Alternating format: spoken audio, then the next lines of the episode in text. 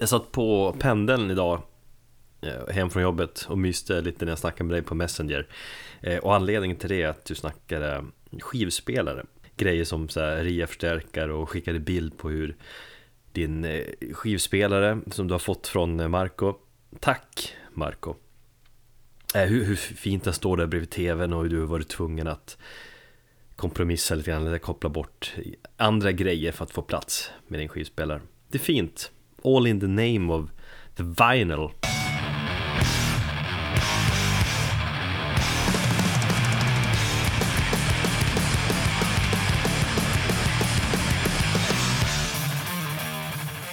Hej och välkommen till Metalpodden med mig Erik och min partner in crime Thomas. Det här är ju avsnitt 50.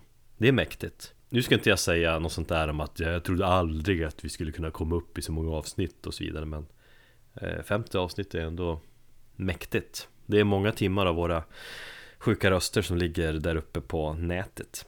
Ja, alltså om man tänker efter så tycker jag så här 50 avsnitt är inte så jättemycket men om man tänker tillbaka att vi har hållit på i drygt 14 månader nu. Mm.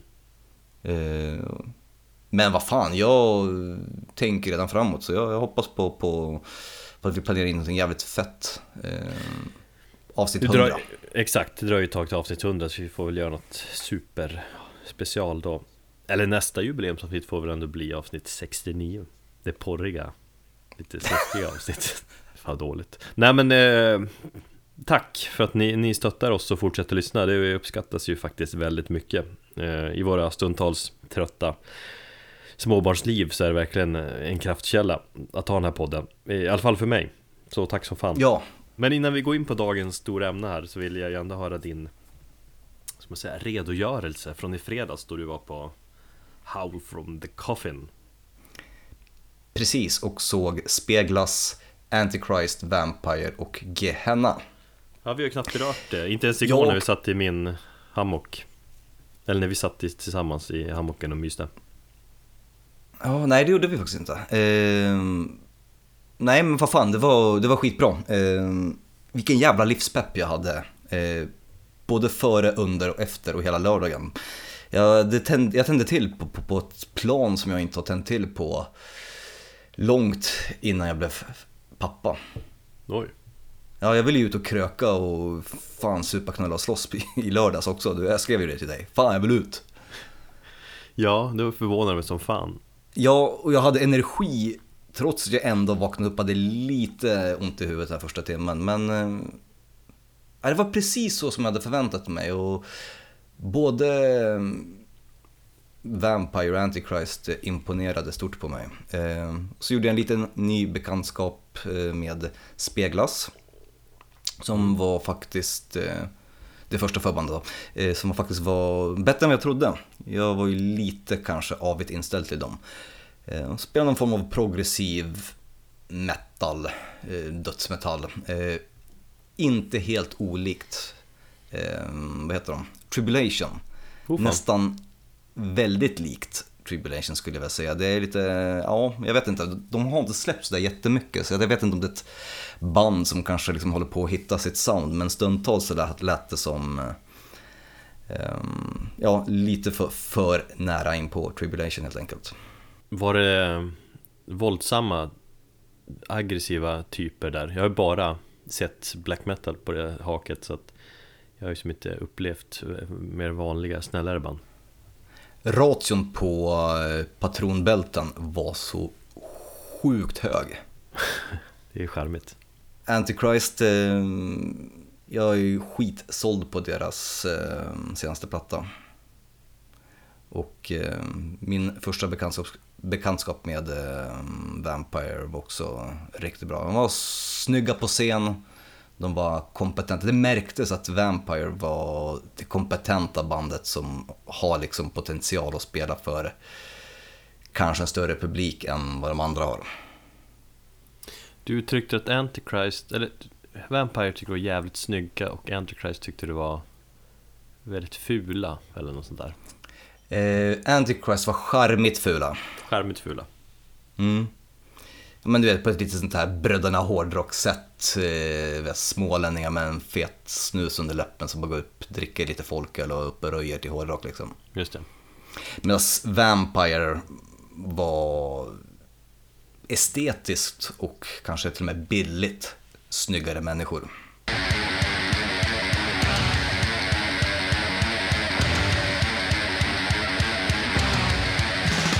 Idag ska vi prata om det eh, eventuellt känsliga ämnet kvinnor inom hårdrock. Eh, du tror ju att vi kommer få en massa skit för det här avsnittet. Nej, jag tror inte du kommer få en massa skit för det, men jag sa att man, man vi får ju tänka till lite grann. Ja, Nej, men vi får hoppas att vi får lite skit. Det, det får vi för sällan. Hat får vi bara när vi när vi säger något fel, någon fel liten detalj om vilket bångband som spelar i Stockholm för eh, x antal år sedan eller att eh, du, du har inte lyssnat på Down eller när vi snackar nationalsocialistisk black metal. Ja, då får vi skit. Eh, och när jag uttalar banden fel. Mm.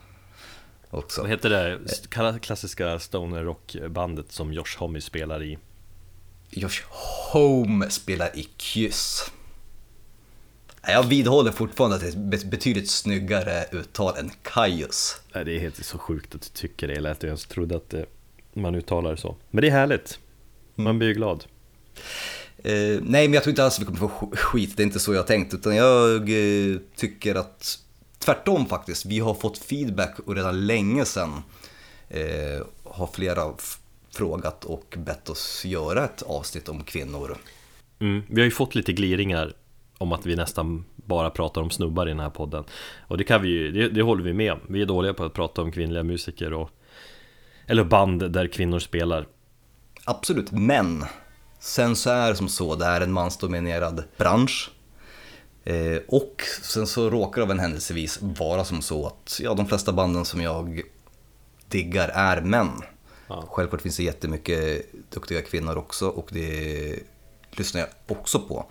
Men att ja, det blir ju så att när ration är snedfördelad helt enkelt. Det blir lätt så Alltså jag älskar ju hårdrock Mer Mm. än eh, väldigt mycket annat Eh, Men det är ju som ändå Det är ju så mycket sämre eh, än många andra musikgenrer vad gäller jämlikhet inom hårdrocken Alltså det, det är mest Det är män som dyrkar män typ Så som jag, eller så som vi har utgått från det här ämnet, och det gäller oss båda, att vi har valt band och kvinnliga artister som vi gillar. Först och främst. Det har i alla fall varit min utgångspunkt att eh, jag ska gilla musikstilen. Eh, jag vill ha en eh, liten bredd på de eh, kvinnorna som, och banden som jag vill prata om. Och lite historia. Men grunden ska vara att jag diggar musiken och att det också är aktiva musiker, eh, musiker idag. Precis eh, Vi har ju inte med Klassiska, ja men Kvinnor som Joan Jett och eh, vad heter hon, Doro Pesch och sådär. Men sen måste jag ju säga att det, det har ju skett många Förbättringar inom scenen. Att kvinnor får ta upp mer, mer utrymme Eh, Det märker man framförallt liksom om man jämför med hur det såg ut för jag vet inte, Kanske inte 20 men 30 År sedan. Eller 80-talet sådär Mm. när tjejer mest fick förekomma som jag, lättklädda personer och sexobjekt i, i musikvideor och på skivomslag och dylikt. Då är det ju som svårt att konkurrera på samma nivå som deras manliga kollegor. Apropå det där om sexobjekt så blir jag faktiskt väldigt förvånad ändå att den här, alltså Revolver har, har ju den här eh, Hottest Chicks in Metal tävlingen eller där som de kör i sin eh, tidning. Ja, Att det, precis. att, att det fortfarande finns ett intresse av det och att det i dagens politiska klimat har också blivit en större medvetenhet kring eh, kvinnors roll i, inom hårdrocken. Att det fortfarande finns kvinnor som ställer upp på det ganska ytliga och ganska så objektifierande reportage som de brukar göra om just kvinnor.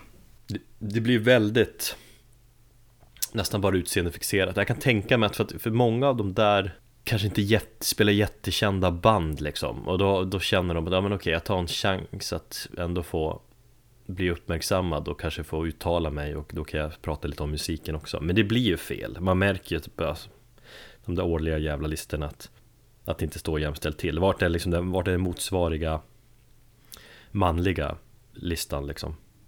Den finns inte. Nej, men jag gjorde lite research eh, under dagen och så, så kollade jag upp även, bara för att jag ville få en, en blick lite om hur det är mellan män och kvinnor när de intervjuas. Bland annat de kvinnorna som jag har kommit upp i dagens avsnitt eh, har jag tagit upp, har jag läst många intervjuer. Och det är fortfarande den här frågan förekommer ju än idag om hur det känns att vara en kvinna i en mansdominerad bransch eller hur det känns att vara en kvinna i ett killband eller att spela hårdrock som kvinna. En mm, fråga som precis. aldrig ställs till en man. Sen har vi ju en liten disclaimer. Ehm, det här begreppet Female Fronted eh, Metal Bands, det är ingenting som vi köper.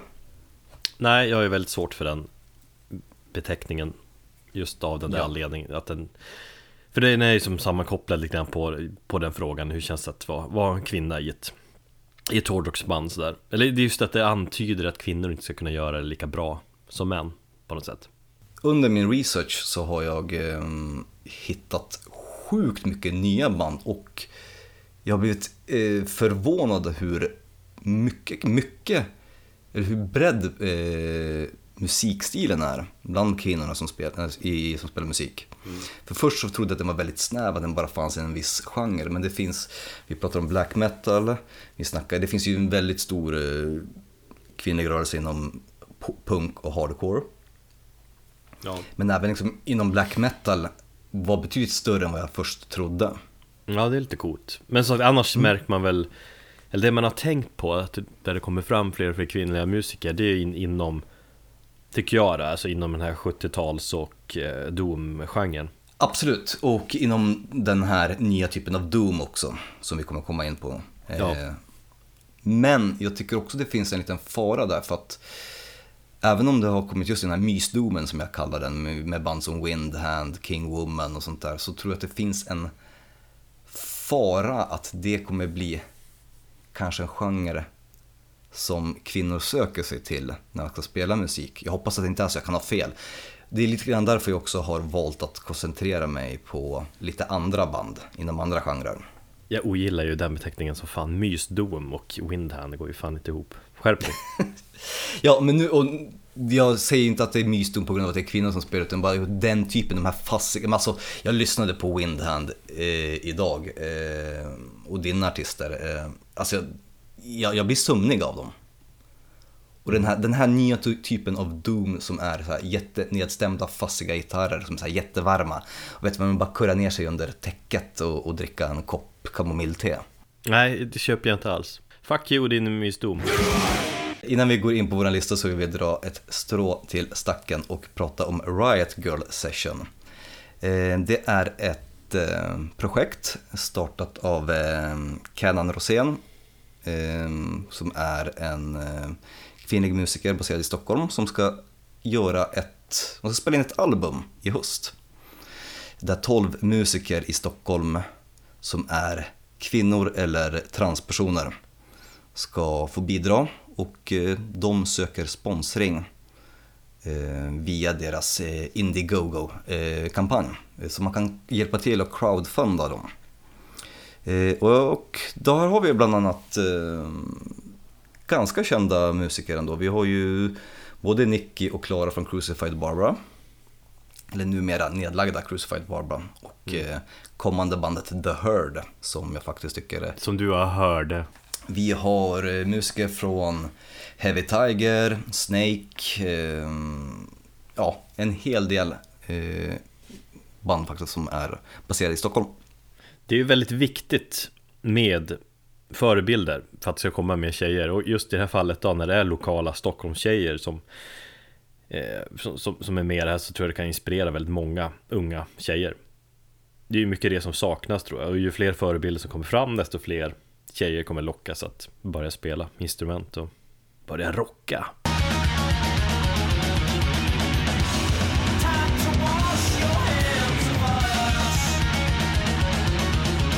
Så med det sagt eh, ska vi börja prata om kvinnor som haft en personlig påverkan på oss. Mm, vi ska dra vårt lilla strå till stacken för För jämlikheten får vi säga. Precis.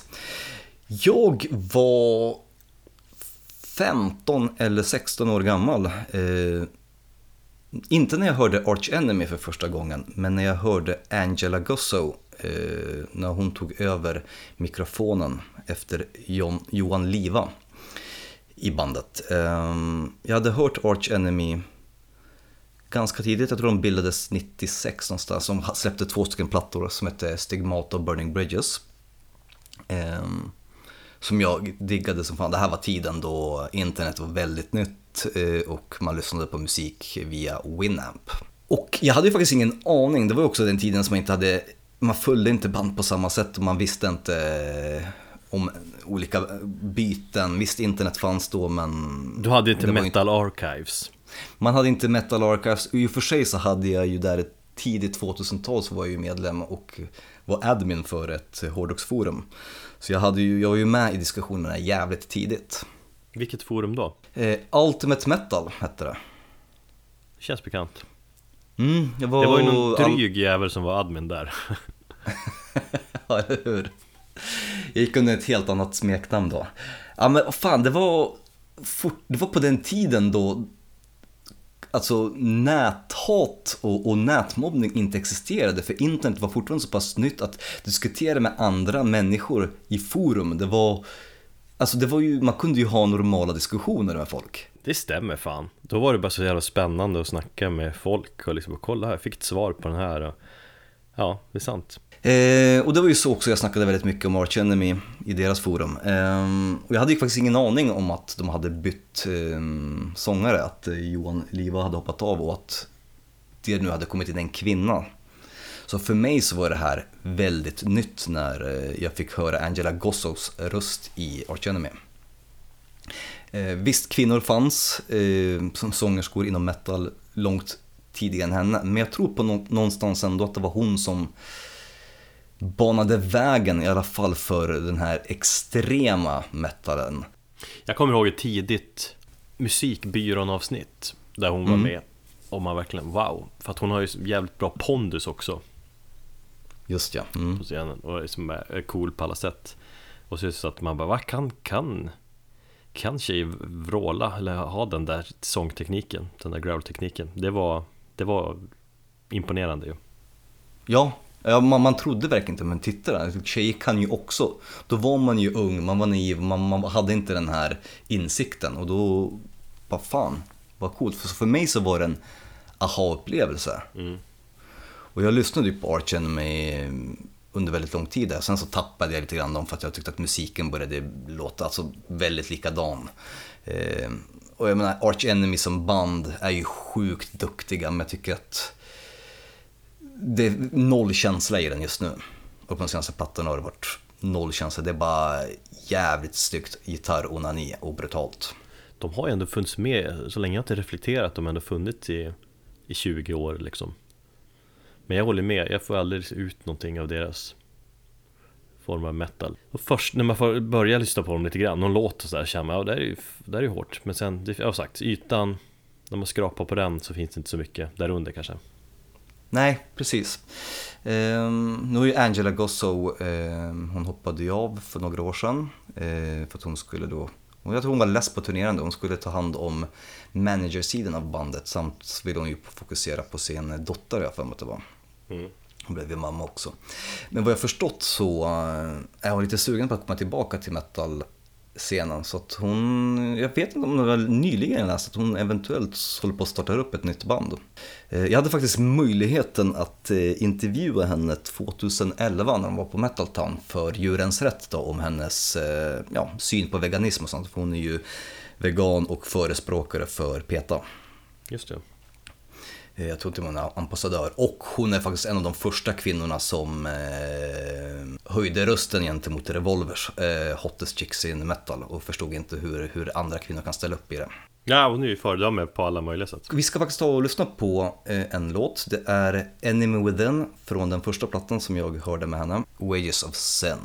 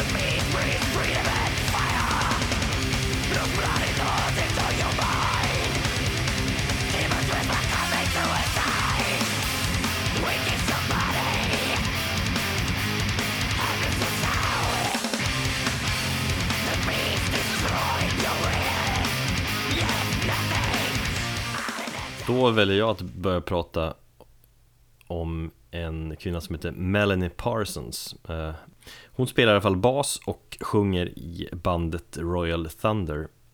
Eh, ett band som jag upptäckte med deras förra platta de släppte 2015 som heter Crooked Doors eh, Som jag gillar jävligt mycket. Jag tror jag hade den skivan på tredje plats kanske det året. Grejen är att den första skivan var lite mer åt liksom Lite eh, tyngre, lite nästan sladgigare på något vis. Någon Master of vibbar, men sen andra skivan är mer, mer öppen. Alltså har de verkligen experimenterat med, med allt, eh, gått all in. Och det som jag verkligen fastnade för på den skivan var ju Melanies röst. Hon har en sån där röst som man bara Ja men bara skär rakt in igen och berör. På något sätt är en av de bästa kvinnliga rösterna inom genren. Alltså det är väldigt mycket karaktär, känsla, men samtidigt så här, ja, men så här raspig, hård och känslofull. Jag är ju fortfarande kär i hennes eh, sångröst. Mm. Eh, de har faktiskt släppt en ny platta i år som heter Wick som jag faktiskt inte har tagit mig tid att lyssna så mycket på än. Eh, så den vill jag inte uttala mig om, om den kommer upp i samma nivåer som Crooked Doors då. Vi ska lyssna på introspåret från den plattan som heter Time Machine. Där briljerar Melanie Parsons som fan.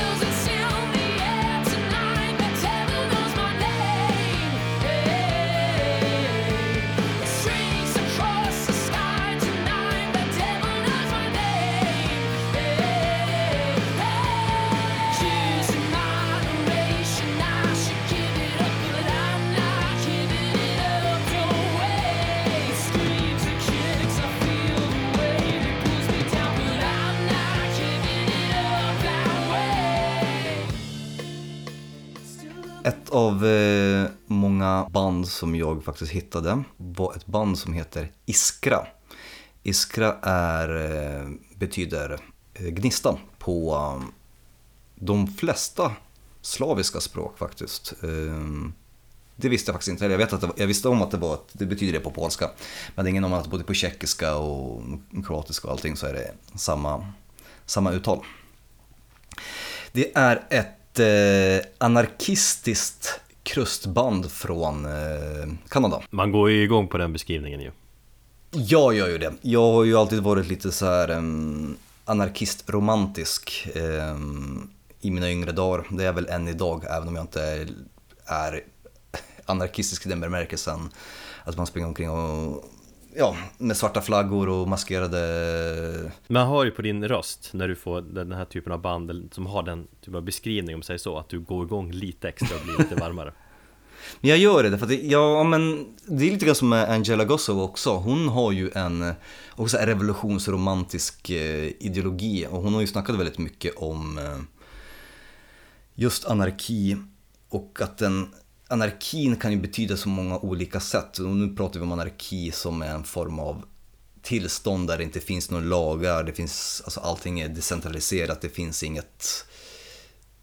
Det är totalt kaos men ändå på ett fredligt sätt. Det finns ju kreat... Det Angela Gossow pratar om är ju kreativ anarki eller anarkistisk kreativitet. Mm hur hon använder det tankesättet när hon skriver musiken och så. Och de har ju väldigt många, eh, Arch Enemy har ju haft väldigt många låtar som berör ämnet Anthems of Rebellion och, och hon har ju bland annat har ju en video där de står med en svart flagga med typ anarkist A och så.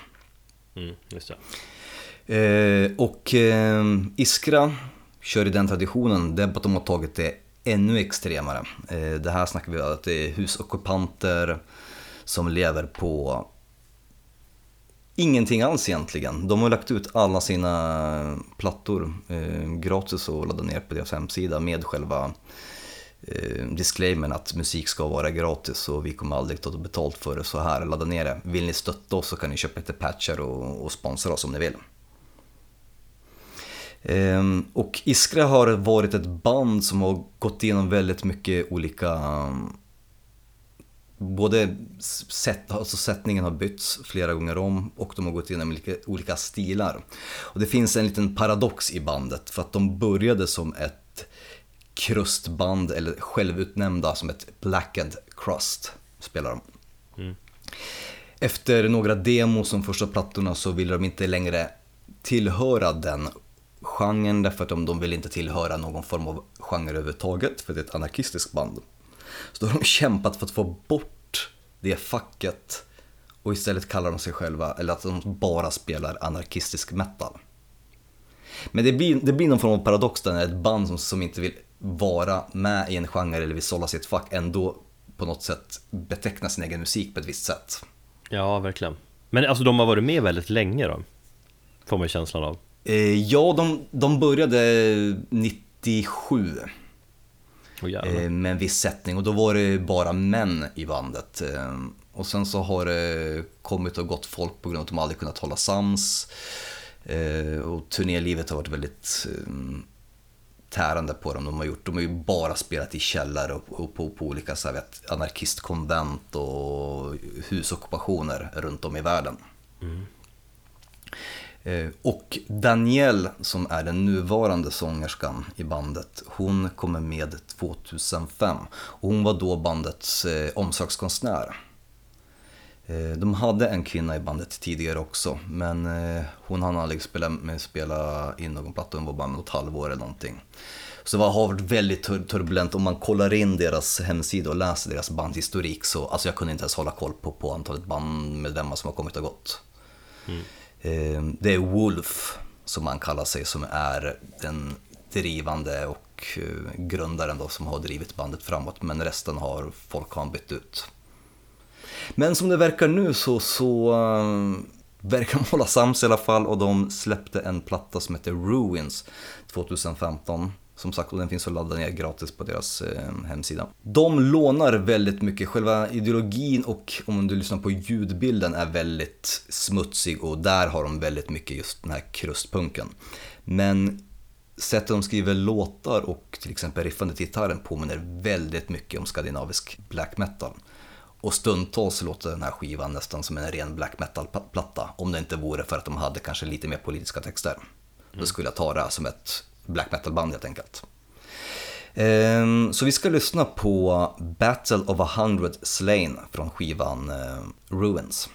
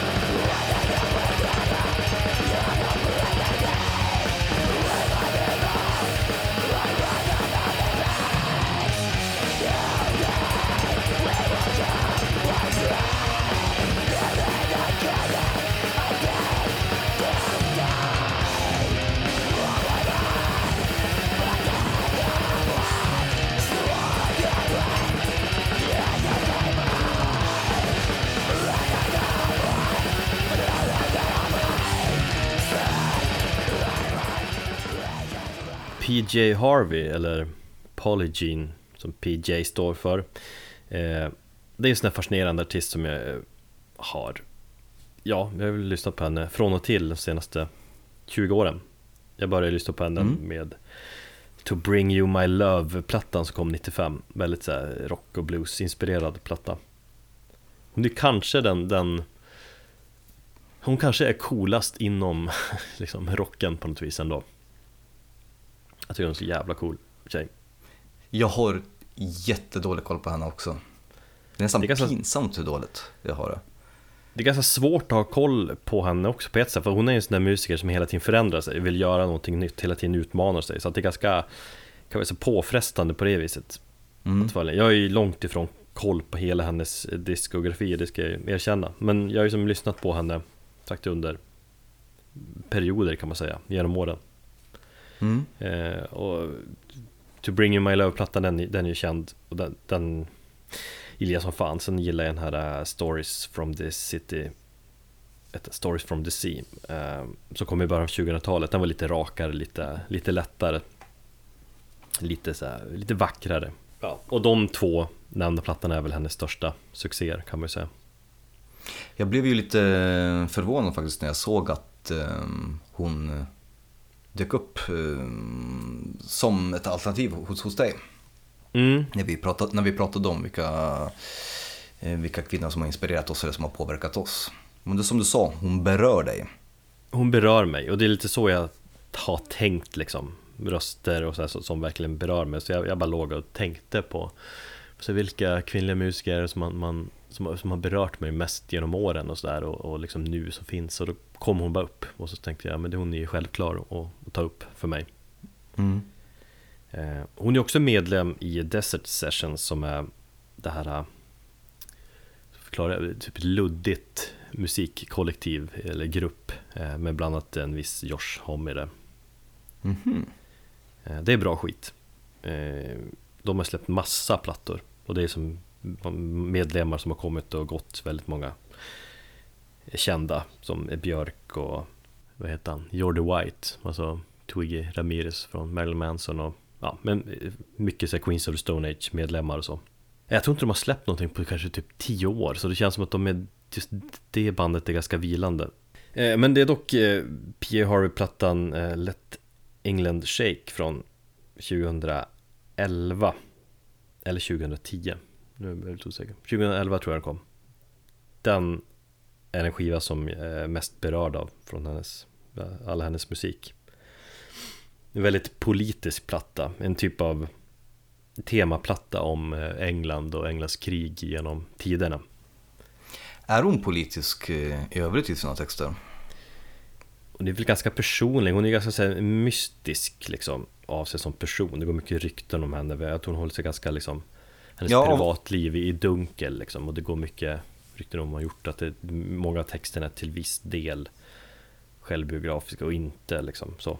Ja, det är det, det intrycket som jag fått av det lilla som jag läst om henne. Ja. Men den här plattan är jättepolitisk skulle jag säga. Eh, För det behandlar mycket om hur England uppträtt genom historien från ja, men ganska nytid, Irakkriget och eh, ja, till första världskriget och sådär. Och hon gör upp liksom om sitt land som hon men ändå älskar men, men hatar liksom. Och Englands kolonialism, eller Storbritanniens kolonialism. Ja, precis. Så det är liksom Det är krig och det är död och det är en väldigt obehaglig känsla. Mm. Och det som gör den så obehaglig är just att Just kontrasten mellan texterna som man hör väldigt tydligt Och musiken, för musiken är väldigt nedtonat mm, Väldigt vacker Ganska mycket folkmusikkänsla liksom Mm. Och flera av låtarna är skrivna med sån där äh, Sån där liten harpa, så gitarrharpa, vad säger man? Autoharpa säger man tror jag Men hennes sång, hon använder sången väldigt eh, annorlunda om man jämför med, med andra skivor. Verkligen utmanar sig själv. Och ger väldigt coola melodier. Så vi ska lyssna på låten On Battleship Hill som är ja, berör ett slag under första världskriget. Det dog hundratusentals människor.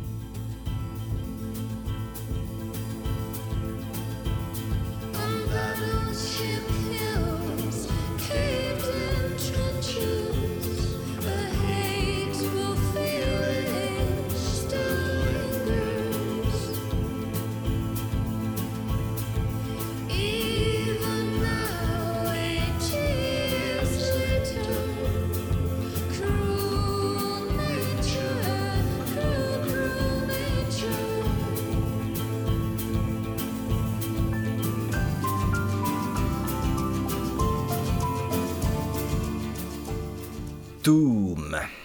Mys-Doom. Kalla det vad du vill. Bra är det, men det är mysigt också.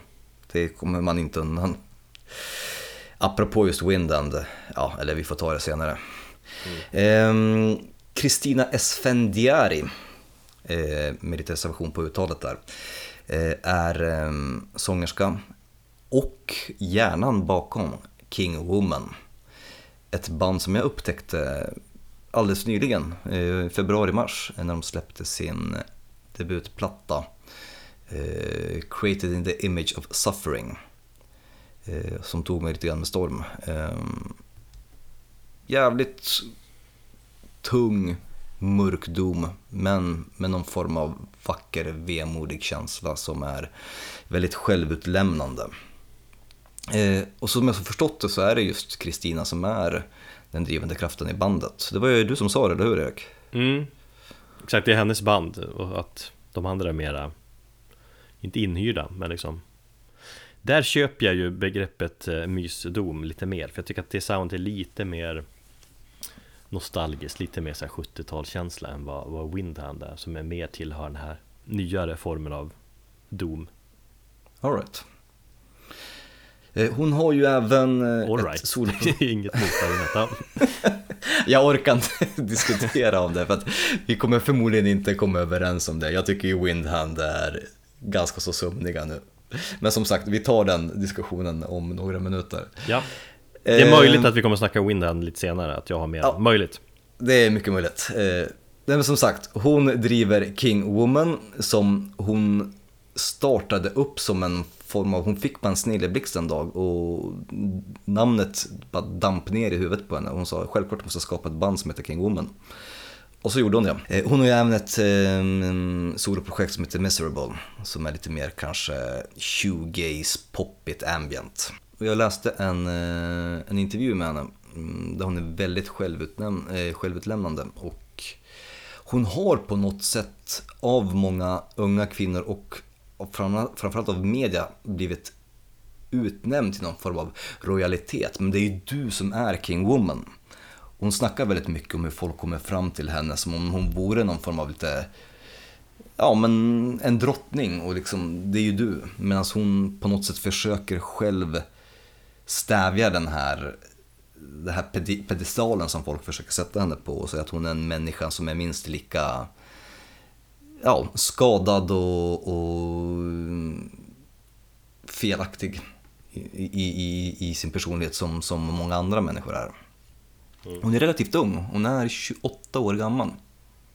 Så hon har ju hunnit eh, komma väldigt långt med, med sina mm, musikaliska projekt. Som sagt, jag tycker den här skivan eh, Creating the Image of Suffering är eh, riktigt bra. Eh, men den kräver också sin, eh, sin tid och den kräver sin stämning. För att det är sån här, den här typen av doom, den har en tendens att, att liksom vagga in mig i någon form av så här Ja men lite mysfaktor där man inte riktigt, man blir lite sömnig så att eh, jag lyssnar gärna på det på morgonen när jag fortfarande har liksom vaknat till lite grann. Och det är ingen musik som jag direkt peppar till mig eh, med. Men den är, Eh, den är ju men- ganska introvert sådär. Den där. Absolut. Och skivan handlar ju väldigt mycket om hur eh, relationer och, och, och hur hon, hjärt, hon fått hjärtat krossat. Eh, ja, och det är vanliga, men att bara hon gör det väldigt ärligt och på ett väldigt mörkt sätt. Så vi ska lyssna på låten eh, Utopia.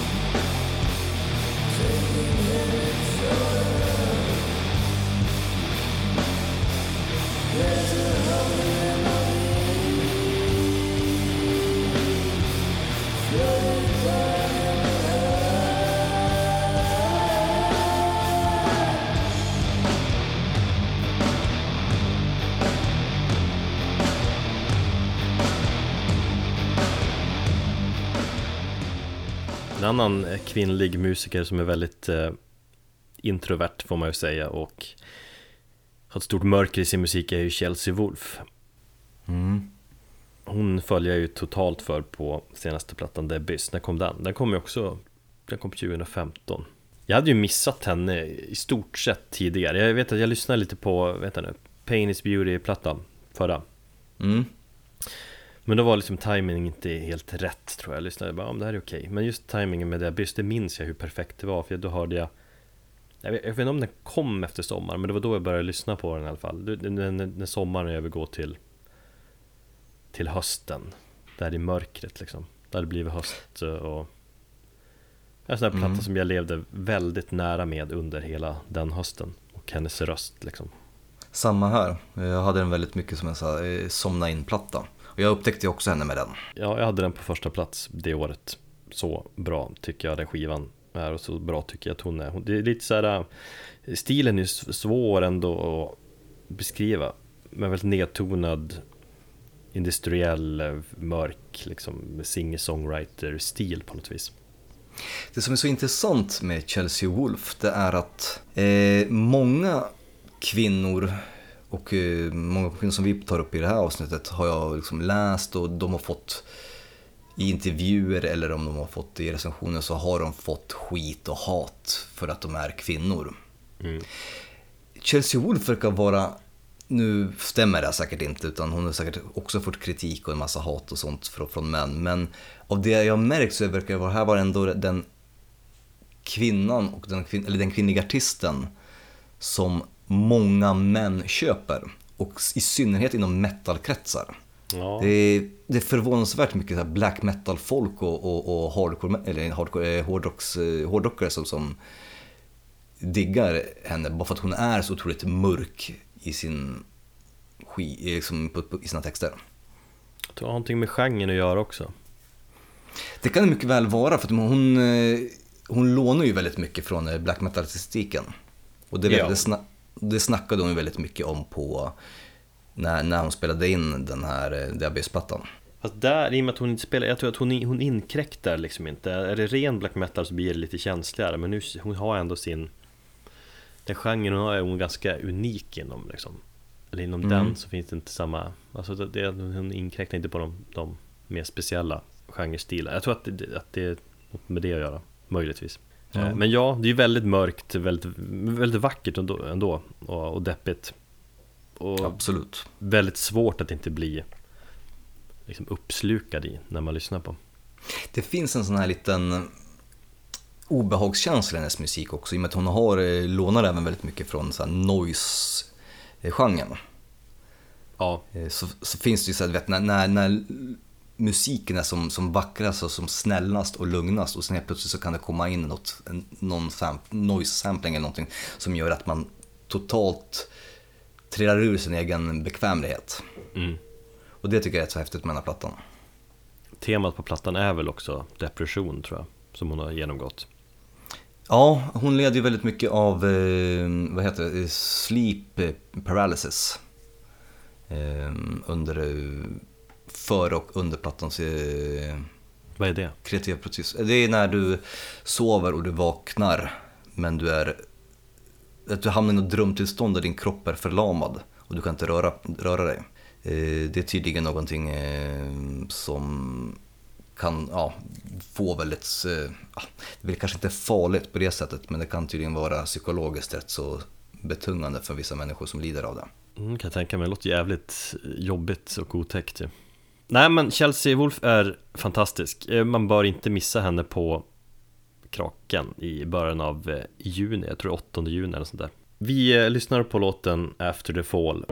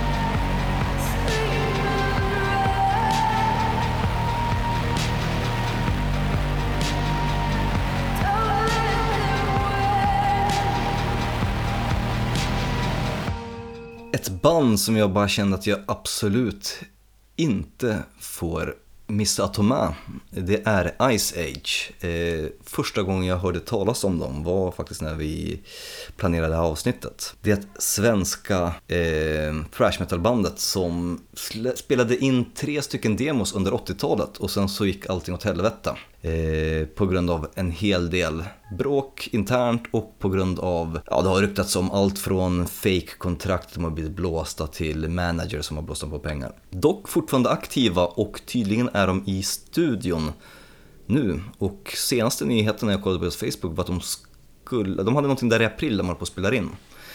Och Blabbermouth skrev de om dem i november förra året om att en platta skulle komma i april. Eh, uppenbarligen är det inte så, men någonting verkar eh, ske och eh, deras fullängdsdebut med nytt material samt nyinspelningar av deras demos eh, ska uppenbarligen komma under året eller tidigt under nästa år. Så bättre sent än aldrig, ungefär 30 år senare.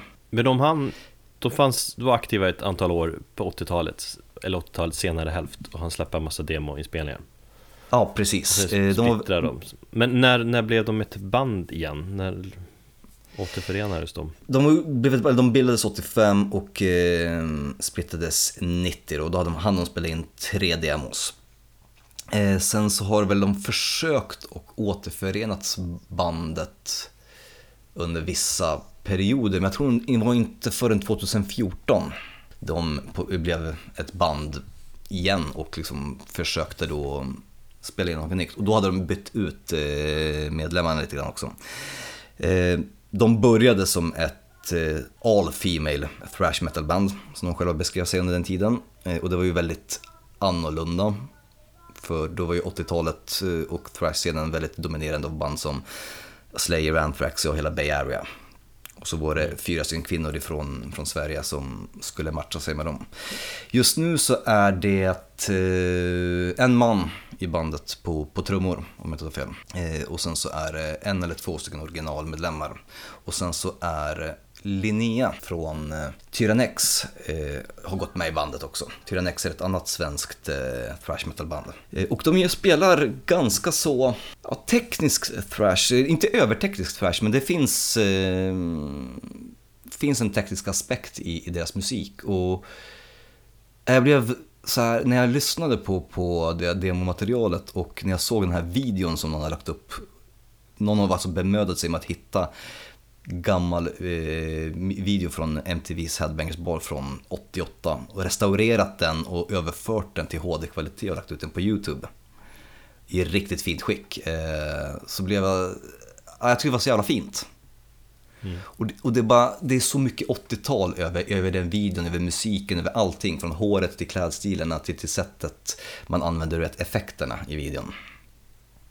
Men är det bra då? Är det bra thrash? Det är charmigt skulle jag säga.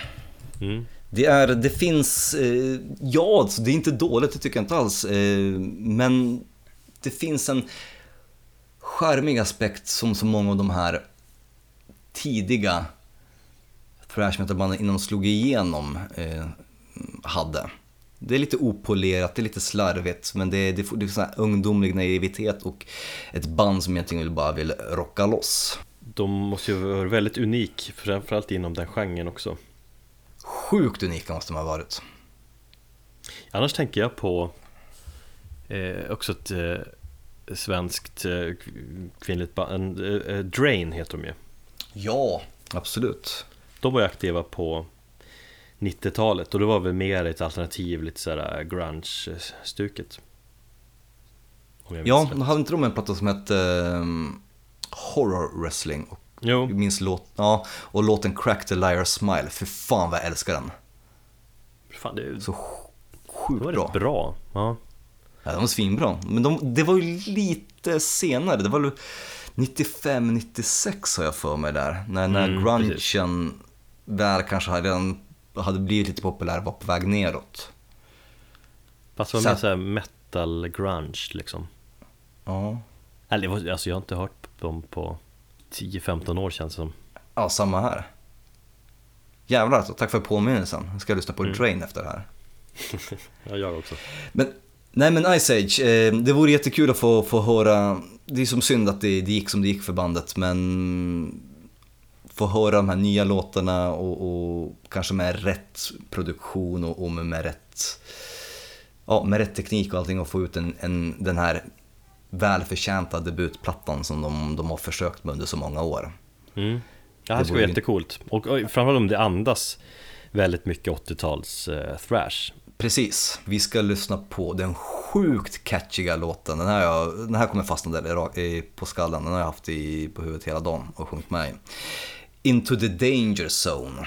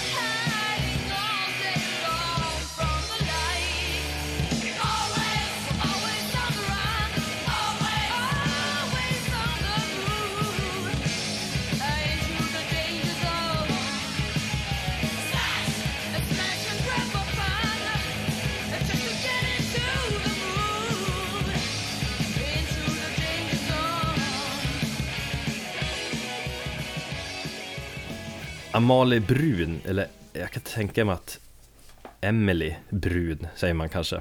En dansk eh, musiker och eh, modell. Eh, Hon har Hon släppt, modell också. ja, hon har gjort så modelljobb och så. Mhm.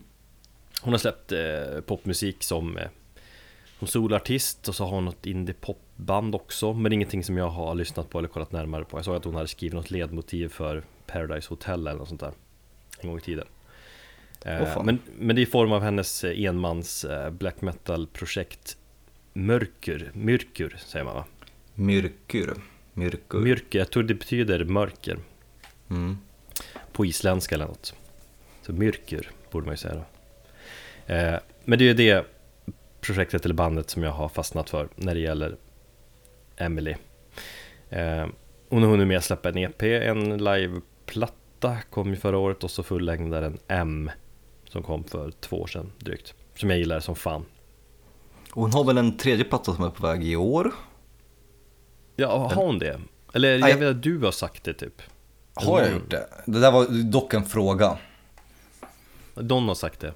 Eller så är det Okej. att man, man tycker att Det är borde- dags. Det är dags. Ja.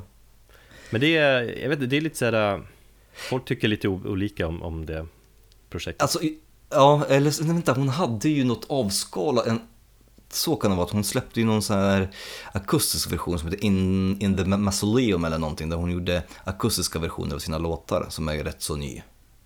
Just det. Ja, nej men vi får väl se om hon släpper nytt, men eh, vi, vi tror det. Men eh, stilen är ju, det, det är ju black metal absolut blandat med, med folkmusik. Och jag tycker att det är väldigt lyckad kombination. Jag vet att andra tycker inte att det är så spännande hela tiden. Du är väl en av dem som kanske är lite mer tveksam till Jag är lite tveksam till, eller jag är inte tveksam till den själva mixen för att black metal och folkmusik har ju gått hand i hand så länge som black metal egentligen har funnits. Jo, Men det är någonting med hennes musik som gör, som skaver eh, och jag tycker inte det är dåligt men jag har aldrig fastnat för det heller. Eh, bland annat på den här låten som vi ska hö- eh, höra som du ska spela upp här så, så tycker jag de här folkinslagen de är otroligt fina och jag vill höra mer av det. Jag skulle vilja bara ha en platta med sån musik. mm, Det är när det blir det här hårda, det är då jag... Ja, jag vet inte. Och den här, just i den här låten och i många andra av hennes låtar på, på just M-skivan så älskar jag folkinslag och när det blir melodiskt. Men när det ska bli hårt då blir det bara som en vägg av oljud. Som man inte kan liksom... Ibland funkar ibland funkar inte. Men jag har liksom, det blir liksom kontrasten med att nu ska jag vara hård, då ska vi bara dra på stärkarna på, på, på max och så ska vi bara eh, slå på strängarna ungefär. Väldigt eh, överdistat och noisigt på något sätt. Ja, och det blir lite för mycket och det är kanske det som, som fått mig att inte köpa det fullt ut. Mm. Det är just den detaljen jag gillar. Jag gillar den här hur hon skiftar mellan hennes två personligheter på något sätt. Från den här skönsjungande personen till den här mörka, liksom growl-skrikande sidan som hon, hon visar upp. Mm. Framförallt var det väldigt effektivt, eh, eller effektfullt live då, då hon kör med två mickar och när hon byter mick så byter hon också personlighet på något sätt. Just ja. Ja, hon spelade ju på Gävle Gefle Gefle, metal Gävle. festival. Ja, nej, det var jävligt bra. Fast jag såg inte hela sådana låtar så ska jag gå och se de där jävla Anthrax. Du vet att Ice Age spelade på eh, den festivalen också? Va? Ja. Men då hade jag ingen, Dåligt. jag hade ingen koll på bandet. Jag, jag, jag, jag minns det här när jag såg, kollade på program, programbladet bara Vad fan är det här? Jag hade hört talas om det här, skit i vi och det. ja, men det blir typ så. Nej men fan, jag nu- tycker jag läste igenom alla. Va? Nu hade du ju stått längst fram. Ja men vad fan, det är, ja, men det är så intressant när man upptäcker det här och så, så kollar man bara, ja, men vad fan.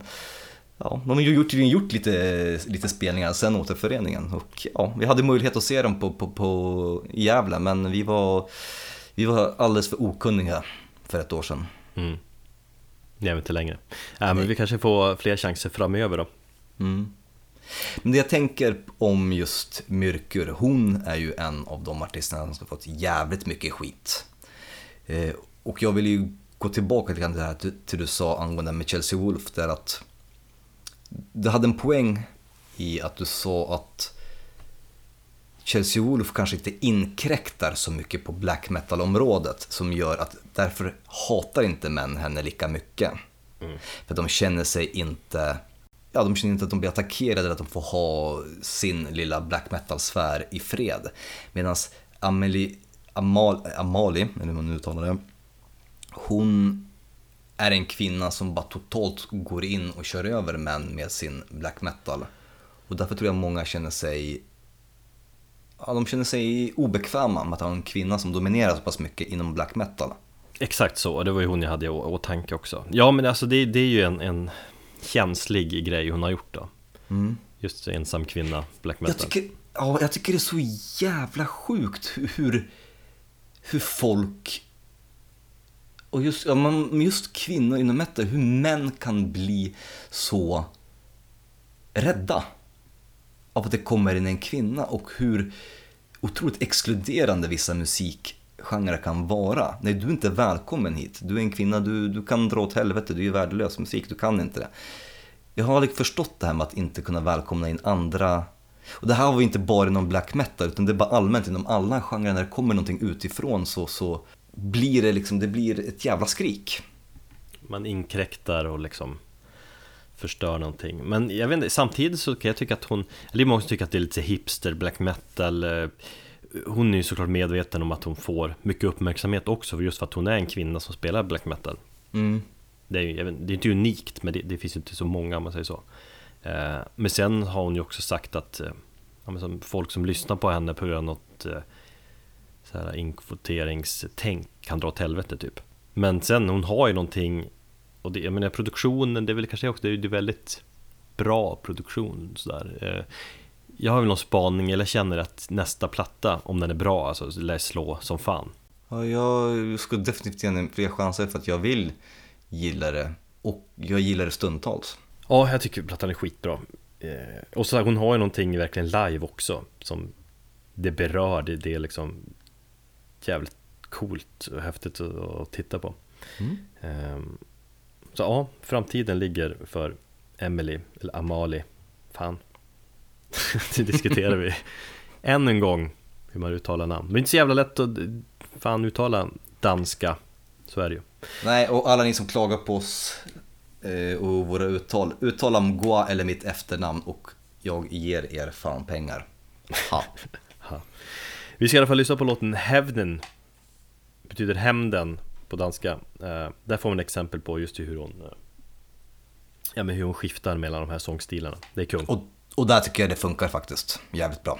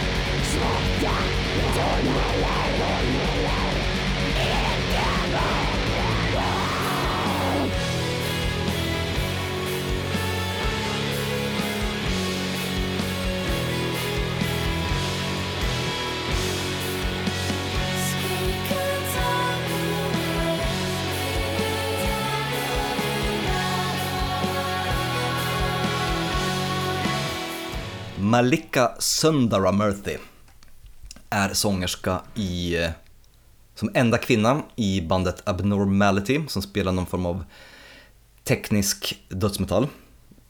Eh, helt okej faktiskt. Eh, eh, men det jag har fått eh, upp ögonen av henne för är som sångerska i bandet Castrator som är ett helt kvinnligt band med enda avsikten att vara en motpol till de här dödsmetallbanden som Cannibal Corpse och de här pornogrindbanden där man porträtterar våld gentemot kvinnor.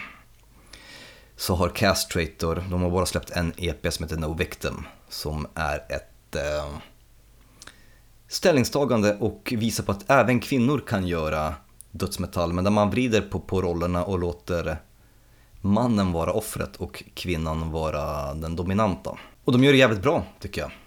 De har ju släppt eh, som sagt en demo och sen så en EP. Jag tror båda finns på Bandcamp så man kan lyssna på det. är så kul att, att lyssna på dem sida vid sida för då kan man ju höra hur den är inspelad. Dels på bandets egna budgetar och sen så på med lite bättre produktion. Eh, och Malika Sandra Murphy är, har eh, indiskt påbrå och sjunger i, i bägge banden. Eh, de har även en eh, svensk tjej på gitarr, eller hon var i alla fall med på, på demoinspelningarna eh, 2014, som heter Mikaela Åkesson, har jag för mig. I alla fall, ehm, nej men det är, det, ja alltså den EPn, den är eh, precis så rå och brutal som, som Cannibal Corpse skulle kunna göra den och det är så kul att se hur de har bara vänt på, på, på, på könsrollerna. Eh, nu är det här bandet utspritt över större delen av, eh, av världen så att eh, förhoppningsvis så, så kommer det släppas någonting mer än en bara en EP. För jag skulle jättegärna vilja ha ett fullängdsalbum från dem. Och ja, just den här Malika, hon är så intressant när man tittar på henne på mm, i intervjuer och sånt där. För hon är ganska så timid och tillbakadragen. Men hur hon liksom, när man lyssnar på henne på platta eller när man ser henne live på scen, alltså vilket monster hon är när hon sjunger. Det tycker jag, jag gillar också den här sidan, när man ser artister, män som kvinnor, som har en ganska lugn personlighet och är kanske, kanske små både fysiskt och, och, och kanske inte gör stort väsen, men när de går upp på scenen så blir de, blir de ja, monster för de känner någon form av självsäkerhet av att stå där. Ja, att du går in i rollen, det är kung. Ja, precis. Och hon gör ju verkligen det. Ehm, Så vi ska ta och lyssna på låten The Emasculator från eh, Castrators EP No Victim. Och eh, med en liten skön sampling som är tagen från eh, Hostel, tror jag. Och sen så kommer den här dödsgrinden in och kastrerar dig, bokstavligt talat. Still gonna kill you, you fucking stupid cunt. What did you say to me? You're a stupid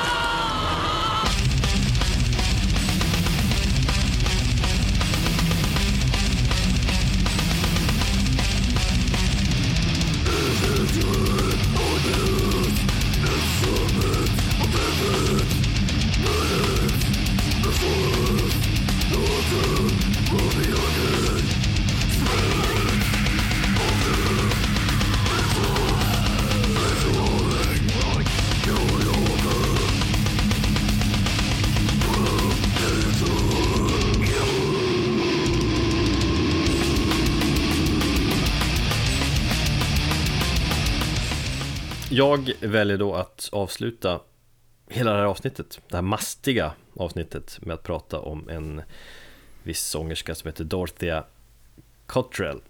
Cottrell? Cottrell. Eh, Hon sjunger ju i dombandet Windhand, kanske mitt favorit domband ändå, därför jag liksom ogillar ditt mys-dom, eh, eller beteckning där. Ja, men de gjorde sånt jävligt intryck på mig där på Roadburn för några år sedan. Och det lever kvar. Eh, Och en stor anledning till att jag gillar Winhand så mycket beror mycket på Dorotheas sång. Eh, Det är något speciellt och unikt med liksom Winhands nedstämda, tunga gitarrvägg som bara maler och repeterar ett riff i all oändlighet typ och så hennes eh, spöklika stämma över det. Ta det här på rätt sätt nu, jag tycker Winhands Soma är fantastisk. Mm. Eh, jag tycker att eh, Griefs Infernal Flower har stunder där det är bra, men jag lyssnade på den skivan idag bara för att försöka peppa upp min Windhand. Och då insåg jag att ju fler gånger jag lyssnar på den plattan, desto tråkigare jag tycker att den blir. Och det är, det är just den plattan, men jag är också fast besluten i min åsikt att om inte de gör någonting annorlunda på sin tredje platta, och nu har jag eh, fått eh, förklara att de kommer göra en väldigt annorlunda tredje platta, eh, så kommer jag trö- tröttna på dem, helt. För att det, det, blir, det blir för mycket den här tjocka mattan av, av liksom distade fassiga gitarrer. Den, den är asbra men när du hör, när du har, låtar som är 16 minuter långa och det blir liksom samma grej. Så, så det blir lite tröttsamt tycker jag. Mm. Ja, de har ju släppt tre plattor, det är en fjärde platta som kommer. Okej, ja. ja. Eh, jag kan ju hålla med, att jag tycker, jag tycker sommarplattan, jag tycker också den är bäst. Men den är ju mera sådär, alltså mastig vägg, och jävligt bara tung dom. Eh, Senaste plattan Griefs Infernal Flower, den är ju mera, den är mer öppen. Det är liksom lite mj- mjukare produktion, inte lika benhård på det viset. Ja, det är kanske är det som, som, som, som... Den är lite mer lättillgänglig också, Ja. eller hur? Jo. Men det har de väl behövt göra lite grann. Jo. eh, Jo, jag tycker fortfarande det är en bra platta, men jag håller med, den är inte lika bra som sommarplattan Nya plattan kommer bli rockigare. Ja men det är välkomna jag också. Vinnande är bäst och ingen jävla mys. Eh, Men det är någonting speciellt med hennes eh, sångstil. Och det är inte, det är inte jättetydligt att det är en tjej som sjunger heller. Inte just när hon sjunger i Windhand. Um, När man vet om Inte? det. Nej men jag, alltså, när man vet om det så är det tydligt såklart Men inte annars. Jag tycker att hon har en stil som man skulle kunna tänka sig att det är en En snubbe som sjunger någonstans Mm. då har man sett så här, ja men typ kommentarsfält också. bara, Jaha, var det är det en tjej? Ja, det kanske det är. Ehm, men hon har en speciell sångstil, väldigt, väldigt karaktäristisk, spöklik som sagt tycker jag. Ehm, och sen är det absolut värt att kolla upp hennes soloplatta också som är, det är betydligt mer nedtonat, väldigt akustiskt, eh, mörkt. Eh, lite folkmusik och country sådär. Den tyckte jag var jättebra när den kom. Mm. Den kom väl för eh, hösten 2015 eller någonting har jag för mig. Ja, något sånt. Ja, det var, det var inte så länge sedan, men den, den tyckte jag var riktigt, riktigt bra faktiskt. Den imponerar också. Och det är coolt att hennes sångstil passar både i det här eh, Doom-grejen och som väldigt avskalat sådär. Mm. Eh, Men vi ska avsluta med en låt som heter Forest Clouds som är med på senaste plattan då. En låt som jag tycker är helt oemotståndlig. Ehm, den har jag faktiskt på en split-vinyl tillsammans med Salem's Pot som har en låt där. Ehm, split som jag tror är värd en hel del faktiskt nu. Ehm, sen låter versionen på skivan låter lite annorlunda, men fortfarande hjälper dem. Men det är en sån där låt som man bara Man hamnar i någon form av psykos när, man, när de kör Det är ju typ samma riff i nio minuter Och så, Precis. Och där kommer min lilla tes om att en Doom-låt kan förstöra, för om riffet inte är speciellt bra, då försvinner ju hela låten. Vissa låtar, typ vanlig kanske traditionell rock eller hårdrock, när du har vers och refräng och sånt där, så, och du byter riff så kan ju kanske bara intro-riffet vara dåligt, men sen så är resten av bra låten. Och just Forest Cloud tycker jag har ett ganska så tråkigt riff, och då försvinner ju hela låten. I nio minuter. Mm. Jag håller inte med, jag tycker att riffet är mästerligt. Att hur, hur man liksom hamnar i den där psykosen som sagt. Ehm, och så hennes stämma då, som trollbinder den över det. Det är jävligt bra. Och jag, som sagt, och det är väldigt coolt att köra samma riff så här också. Att ha det självförtroendet och verkligen bara The power of the riff compels me sådär. Men det är det som är så fantastiskt med Doom, för om riffet är bra och låten är 20 minuter lång, då har du en fantastisk jävla låt och då kan du bara lyssna på samma riff om och om igen. Ja. Är- Är riffet dåligt så har du en 20 minuter lång låt och en tredjedel av plattan som är förstörd. Så är det ju. Men vi avslutar med den här låten och så avslutar vi hela programmet. Ja, det tycker jag. Eh, och ja, som sagt, det finns miljarder med kvinnor eh, inom olika genrer av den extrema musiken och vi kunde ju rimligtvis inte ta upp allihopa och det finns säkert någon som tycker att vi borde tagit upp något som vi inte har gjort och det finns andra som kommer tycka någonting annat. Och det, bara, det går inte helt enkelt, utan vi har utgått från våra egna personliga favoriter. Eh, Jag vill också rikta ett stort tack till Kristin eh, som hjälpte mig med researchen. Eh, Din lista var ovärderlig och även om det var inte så jättemånga av banden som jag tog upp i dagens avsnitt så är det band som jag personligen kommer kolla upp. Och är det någon som vill ta del av den listan så hör av er så kan ni få tips på en massa bra band. Det var en cool lista. Själv gjorde research i, min, i mitt hjärta. Ja, och eh, till nästa gång så får ni ta hand om er. Hej då.